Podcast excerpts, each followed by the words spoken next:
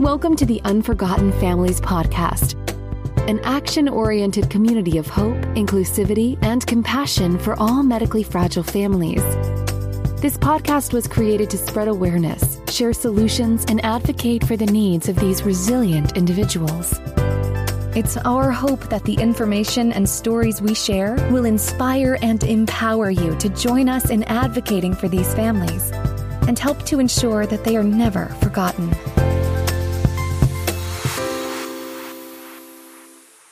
Hello, everybody. Thank you for joining us for an episode of the Unforgotten Families Podcast. Today, we are speaking with Dr. Curtis Sobush. Dr. Sobush is a board-certified pediatric pulmonologist with the SLU Care Physician Group, practicing at SSM Health Cardinal Glennon Children's Hospital in St. Louis. In his duties at Cardinal Glennon, Dr. Sobush serves as the medical director of the Complex Medical Care Program, a program aimed at coordinating care for children with medical complexity that serves over 320 patients. He also serves as a pulmonary consultant for children with medical complexity at Rankin Jordan Pediatric Bridge Hospital and has been on their board of directors for over 6 years. He is an associate professor of pediatrics for the St. Louis University School of Medicine and is a member of the St. Louis University Institutional Review Board, their Quality and Patient Safety Committee, and their Ethics Committee. He also serves as the chair-elect for the Complex Care Committee for the American Academy for Cerebral Palsy and Developmental Medicine.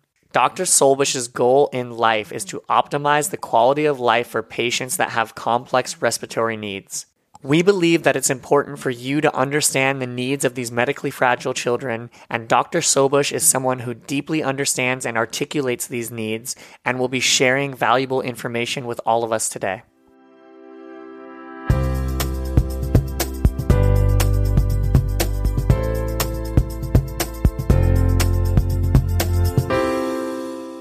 Thank you so much for joining us, Dr. Sobush. Sure, happy to do so and glad to be taking part in this great discussion.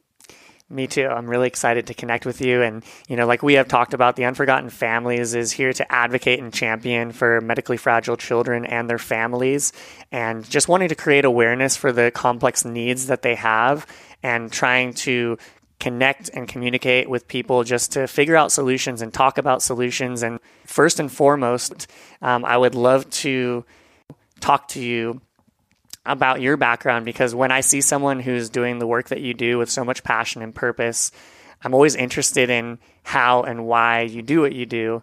And so if you were open for it, I would love to, you know, if you could share why you got into the medical field and specifically what led you into serving children with medical complexities.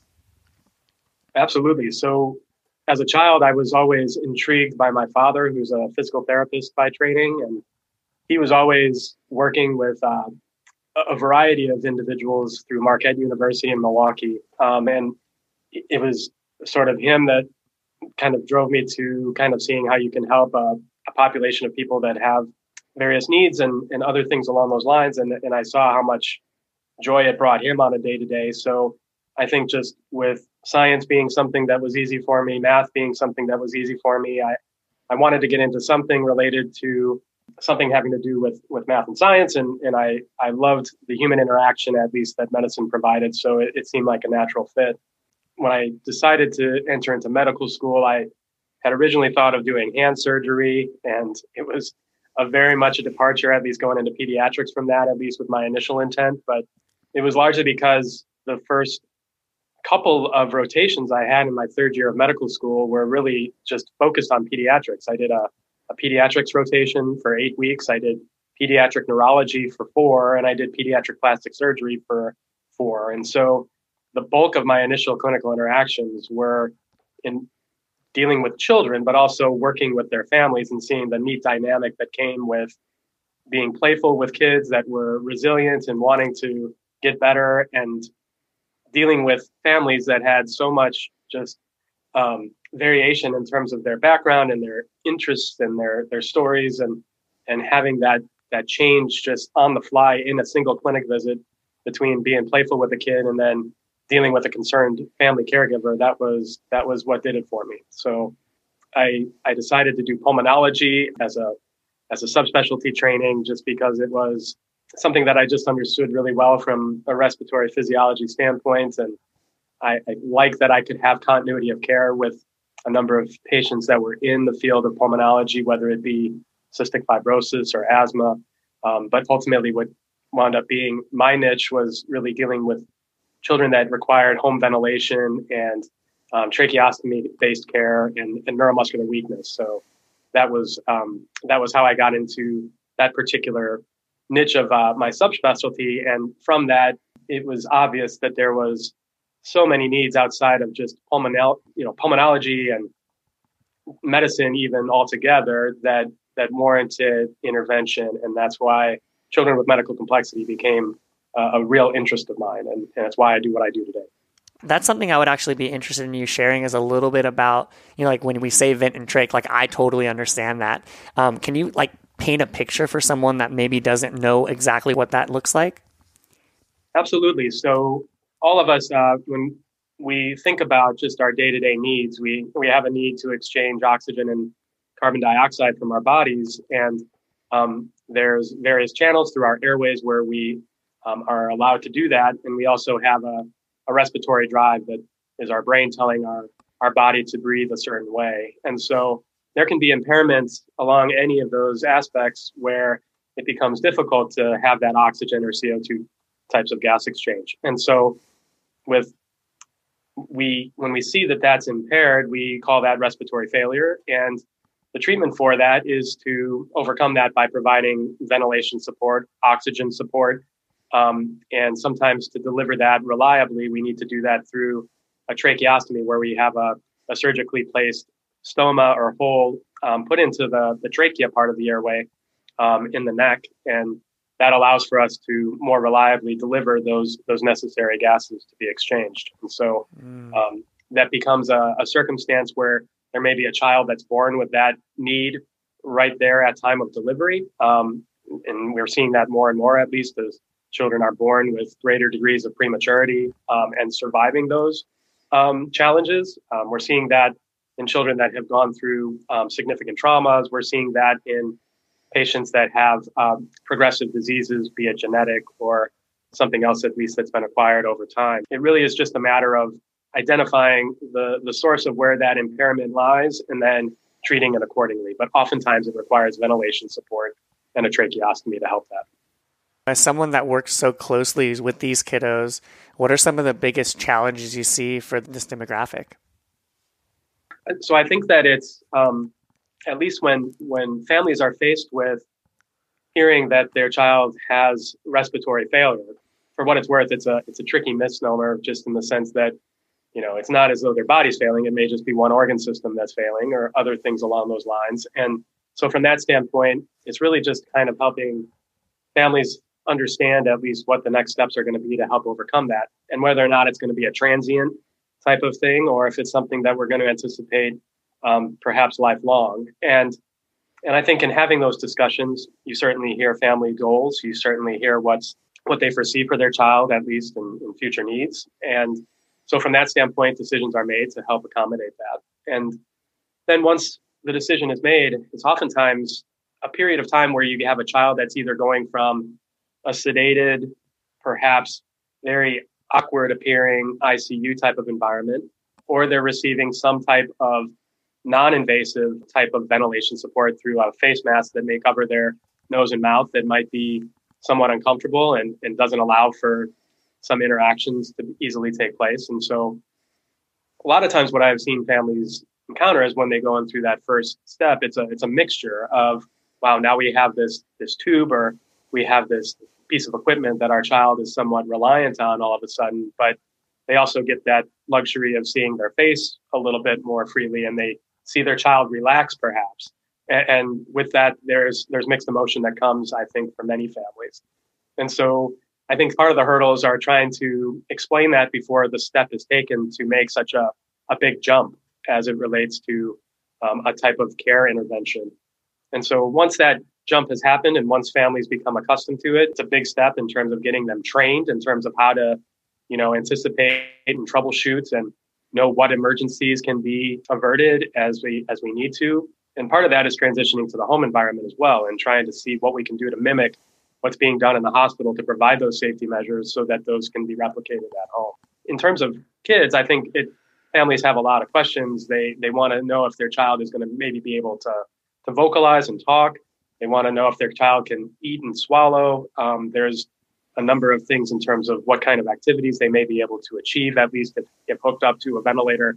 All of those questions are really important questions to help address not only at that moment type of concern, but it's good to talk about that at least in the very early stages, even when deciding on whether or not this is the appropriate step to take. Yeah, I can't even imagine being a parent sitting there and, you know, you're probably saying these things to them and there's so much going through their head that it's hard to even picture it. So it's difficult to even share in a way that's going to connect until they see it. And then all these questions must come through of, you know, what's my child's life going to be like? What's my life going to be like? And I can't even imagine what that would be like. And you did bring up someone will go to a facility like Cardinal Glennon, and it's a kind of a place to make sure that they're safe and stable, and then they are able to eventually go home. I would love to hear your perspective on what happens, you know, with a family and a child when they are ready to leave and go home, and what are some of the problems that come up for them when trying to acquire the nursing that they are eligible for through the state. Children that have these types of conditions in many ways need some type of surveillance to assure that they're in a safe kind of care environment, at least prior to going home. And so that may mean making sure that the house is set up appropriately for any type of equipment that's going to be necessary. It may also mean that we have awake and attentive caregivers 24 hours a day that are available to watch a child and make sure that there aren't some concerns. And so from that standpoint, you know, it's something that I always take as an honor, because we're always somewhat invading ourselves into the lives of families when we start asking questions about, well, what is your workday schedule like? What is your sleep schedule like? Can we be in your home to see what can we do to set up equipment? And we're asking for home nurses to be there in the home with them and be that sort of presence in their day-to-day life that may not have been there previously. So we recognize that it's a somewhat invasive type of questioning and just involved process to get to a point where we feel like we can set up that safe environment. And so as part of that, we recognize that there are home nursing needs that may be an 8-hour shift once a day for some people. It may be 24 hours a day for some people, depending on what their family caregiving environment looks like and what their support around them also looks like. It depends on what their community access to certain healthcare needs are. That determines that. So much goes into that. And as we do that, we always try to help train all of our family caregivers to be essentially another member of the medical team, to be the primary caregiver for their children greater than 50% of the time, at least, if not more. And to do that, there's a huge learning curve, and we expect it to be learned in a fairly limited amount of time prior to going home. And so what sounds limited in time to me may sound like an eternity, though, for some families, in the sense that it's oftentimes weeks or months, at least, where that training is occurring. And once then they show that they can be very much ready in emergency, contingency environments and other things like that, they're usually in a good place. So it's a process that oftentimes that transition home takes weeks to months, because we need to get that training done for families. We need to also, in many ways, train the home nurses that are going to be involved in their care, because oftentimes home nurses may be familiar with adult care needs, or they may not have served with a family that's involved in tracheostomy or ventilator type care situations. And so there's a learning curve for them as well.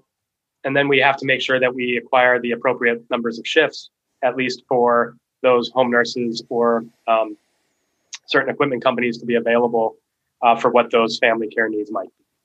And those families, if I know this correctly, they're usually not actually able to even go home until there is an agency set up in some cases?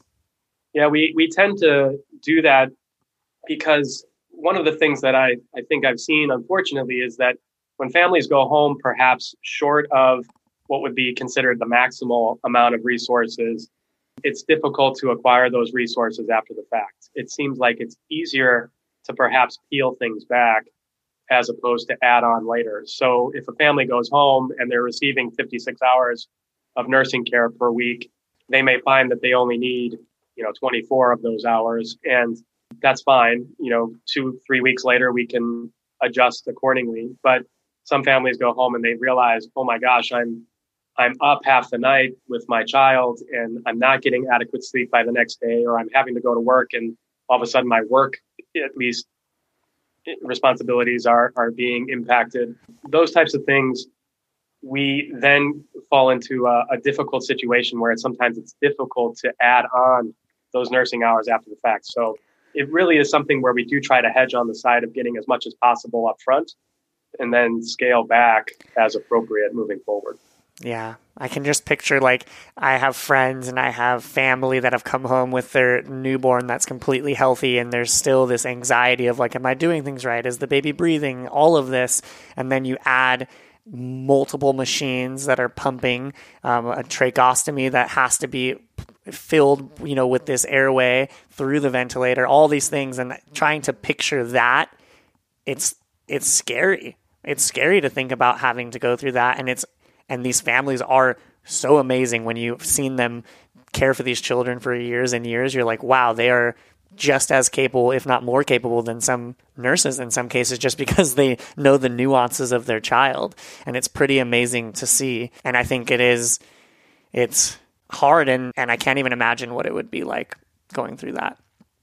Yeah, it's definitely a transition. And for what it's worth, we do try to get families to the point where it's they seem like they're absolutely 100% on top of things in the hospital environment right prior to discharge. And so we feel as though we get families feeling fairly confident, at least just in terms of what they will be able to provide in those emergency care scenarios. But it's not until you're home and really experiencing it, in person, just to kind of get a true sense of what that next step may be. And so, so from that standpoint, it's been really helpful, at least to, have families build networks around them, at least where they can rely on other families that have gone through similar situations, that they learn so much, at least from those circumstances. And they think of things that we don't necessarily think of, at least on the medical side. So it's a nice network that's evolved.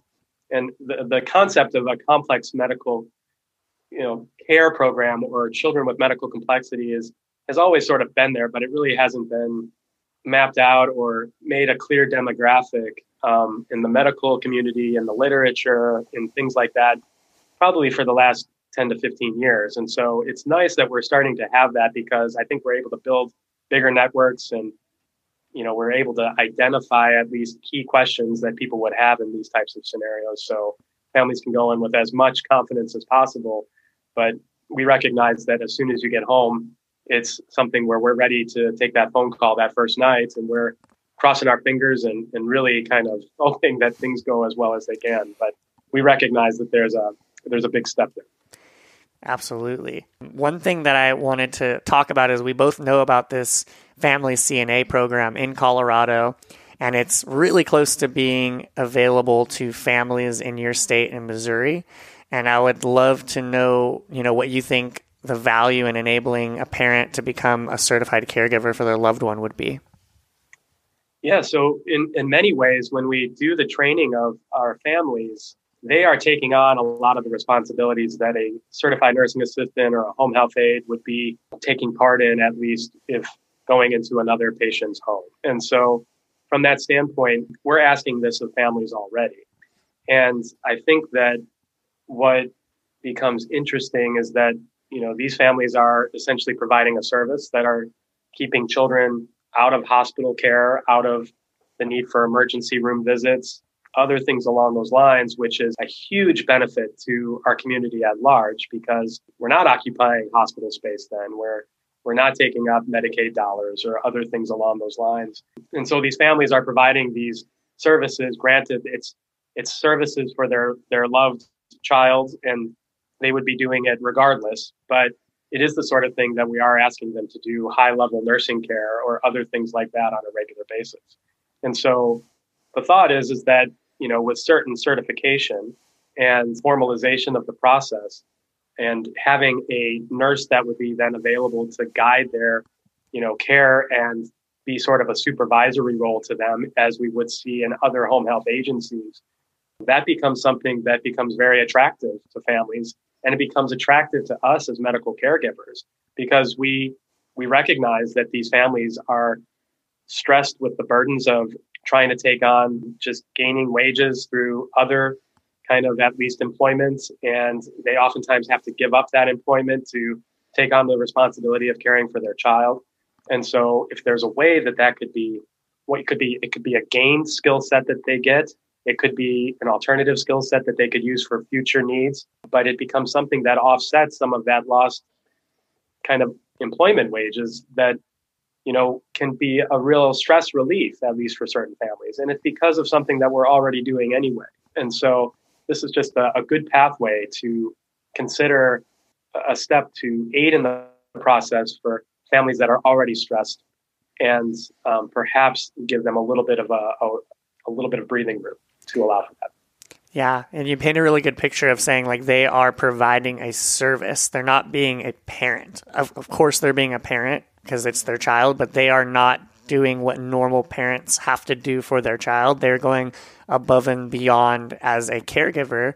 And also what you said really hit home with me too is, you know, trying to keep a job. It's like they have to see their pulmonologist. They have to see their gastrologist. They have to therapy visits 3 times a week. Even if you didn't have problems and the kiddo stayed stable, they have to call in to work for all these therapy. They have to sign off. They have to be there.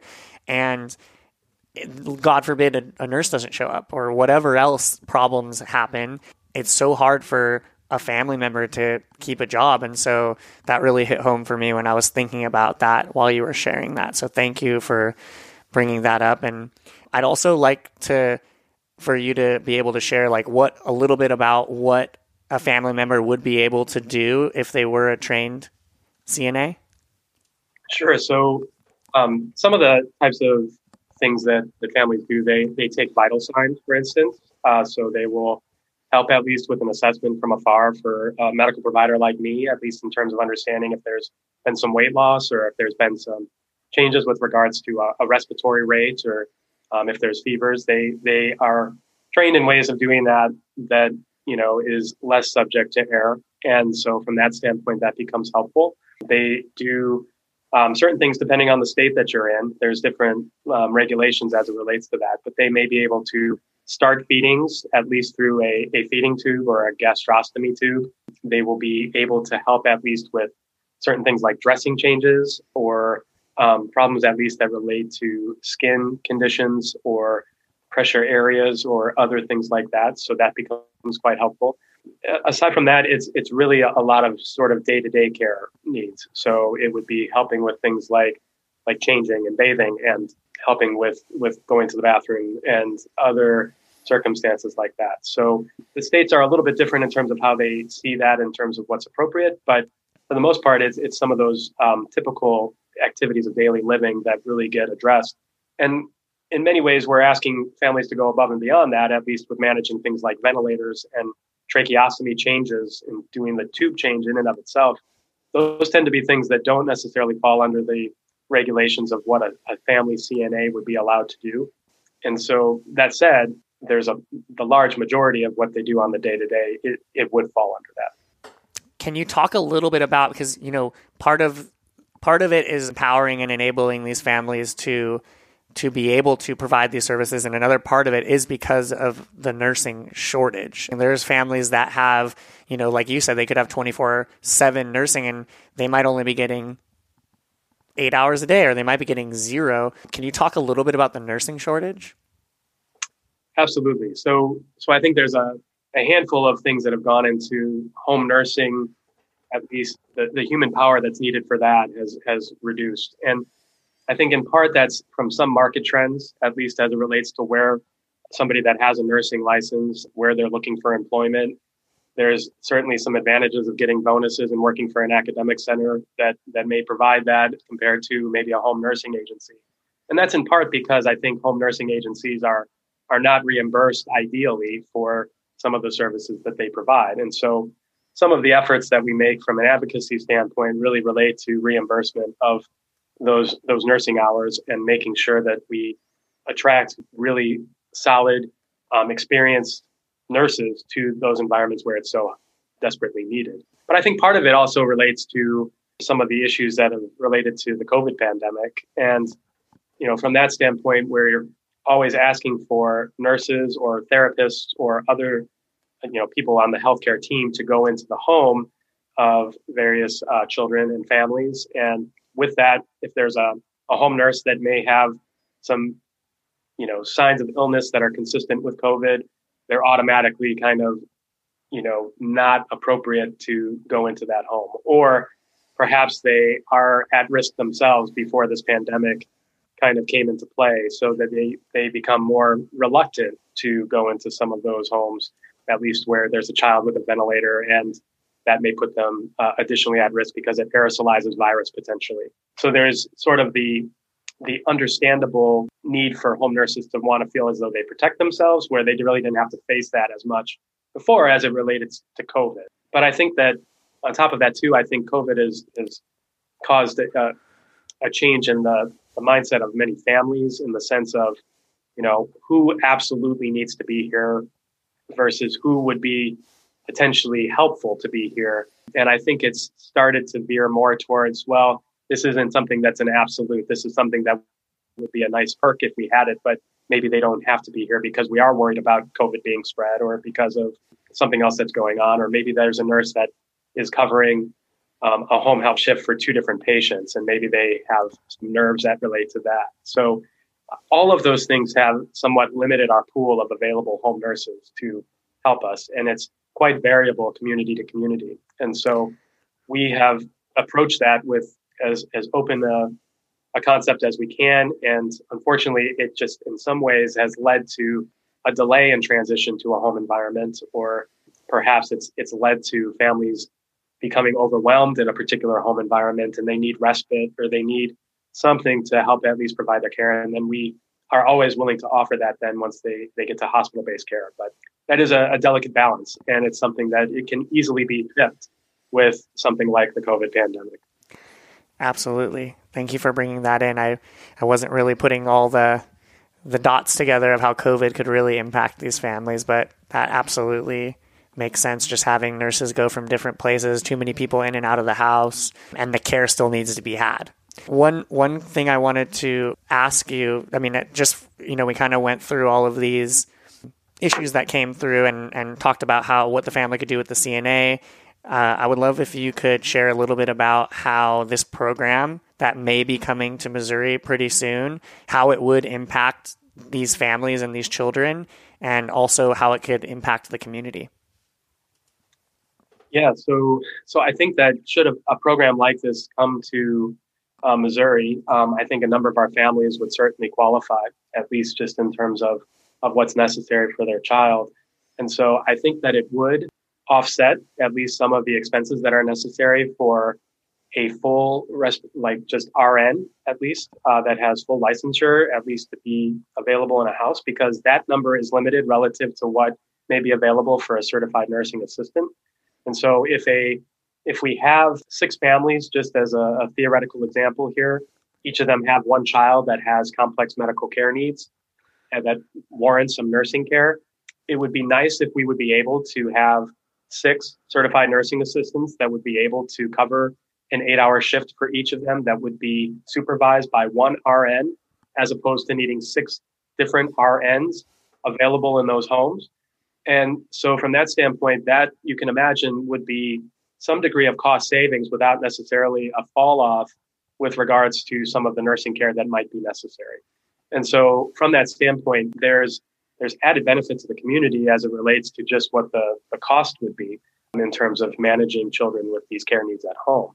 On top of that, I think that this would be something that we've talked about a little bit already, but it would be a major source of stress relief for those families that have had to give up employment or have had to at least seek help, at least from elsewhere, as it relates to just sort of the day-to-day care of their children. So if they're being in some ways employed and being paid for the work that's already being done, I think that would offset a number of the stressors for many families that relate to this. And I think that there are some families that even gain something where perhaps they weren't employed before. And this is a new source of funding streams that they can use for their advantage as it relates to finding therapy opportunities, as it relates to just helping, at least with regards to respite, helping with some of their own day-to-day care, just doing their own, having somebody to help with their laundry services or other things along those lines that becomes quite helpful in these circumstances. And so I think that there's a tremendous amount of offset of stress that comes to families. In terms of, me on the medical side and the hospitals, I think that this is something where if we can find opportunities where kids can get home safely and appropriately with programs in place that allow for that without the need for a shortage and a nursing pool that's limited, I think that allows us to have delays in discharges essentially really reduce. And that helps get kids out of the hospital.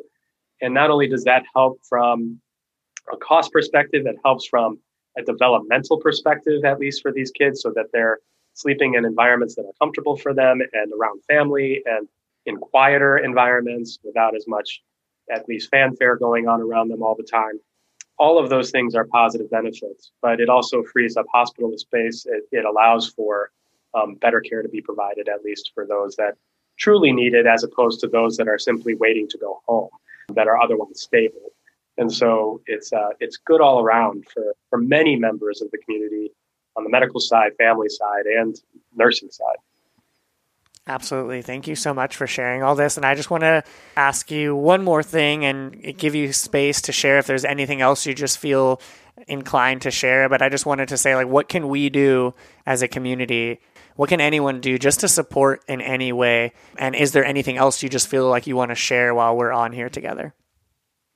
Yeah, I think, part of what I've learned in terms of managing children with medical complexity and seeing the family dynamics over the years has been the degree of social isolation that a lot of families find themselves in the context of helping manage their child's day-to-day care. And so it's not unusual for me to have families where I'm really the only in-person interaction that they may have in a 2-month time span. They may have people popping in or groceries dropped off, or they may have some other things going on in the interim. But I think that as a community, there's probably things that we can do better in terms of making sure that those kids and families that are in some ways isolated because of their medical care needs, that we're reaching out to them and we're finding ways to interact and trying to at least build the mental health, at least, that comes with probably all that social isolation.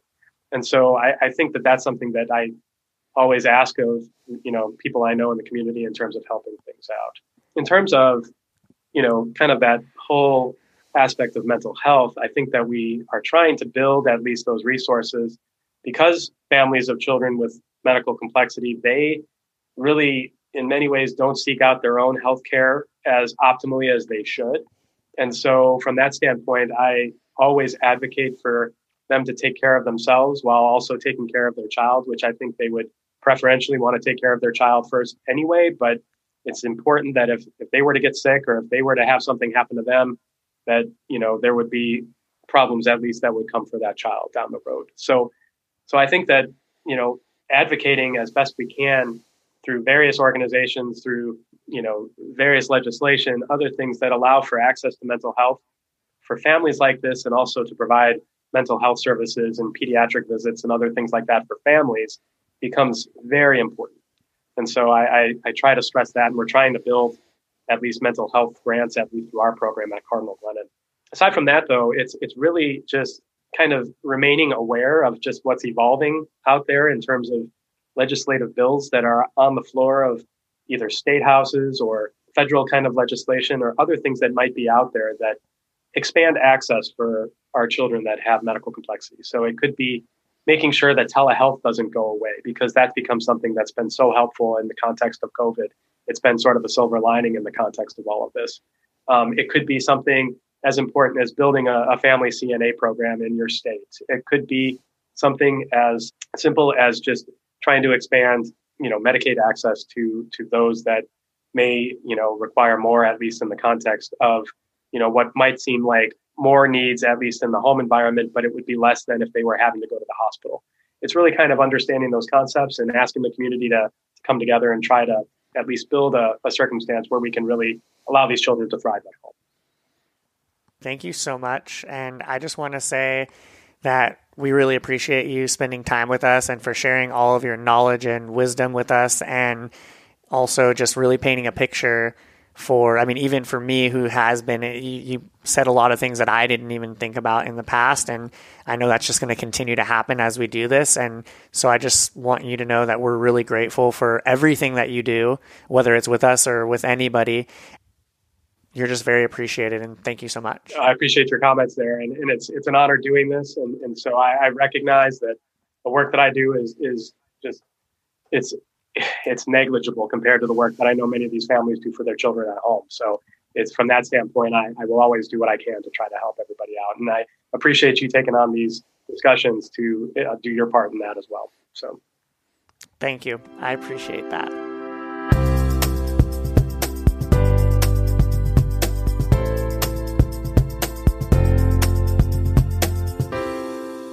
Thank you so much for listening to this episode with Dr. Sobush. These families need your support, and it only takes a minute to become an advocate on our website, www.theunforgottenfamilies.com. Just click the Become an Advocate link on the upper right-hand corner, and we will inform you when it's time to take action in your state. We appreciate you listening, and we would love if you shared this episode with your friends and family. Thank you so much.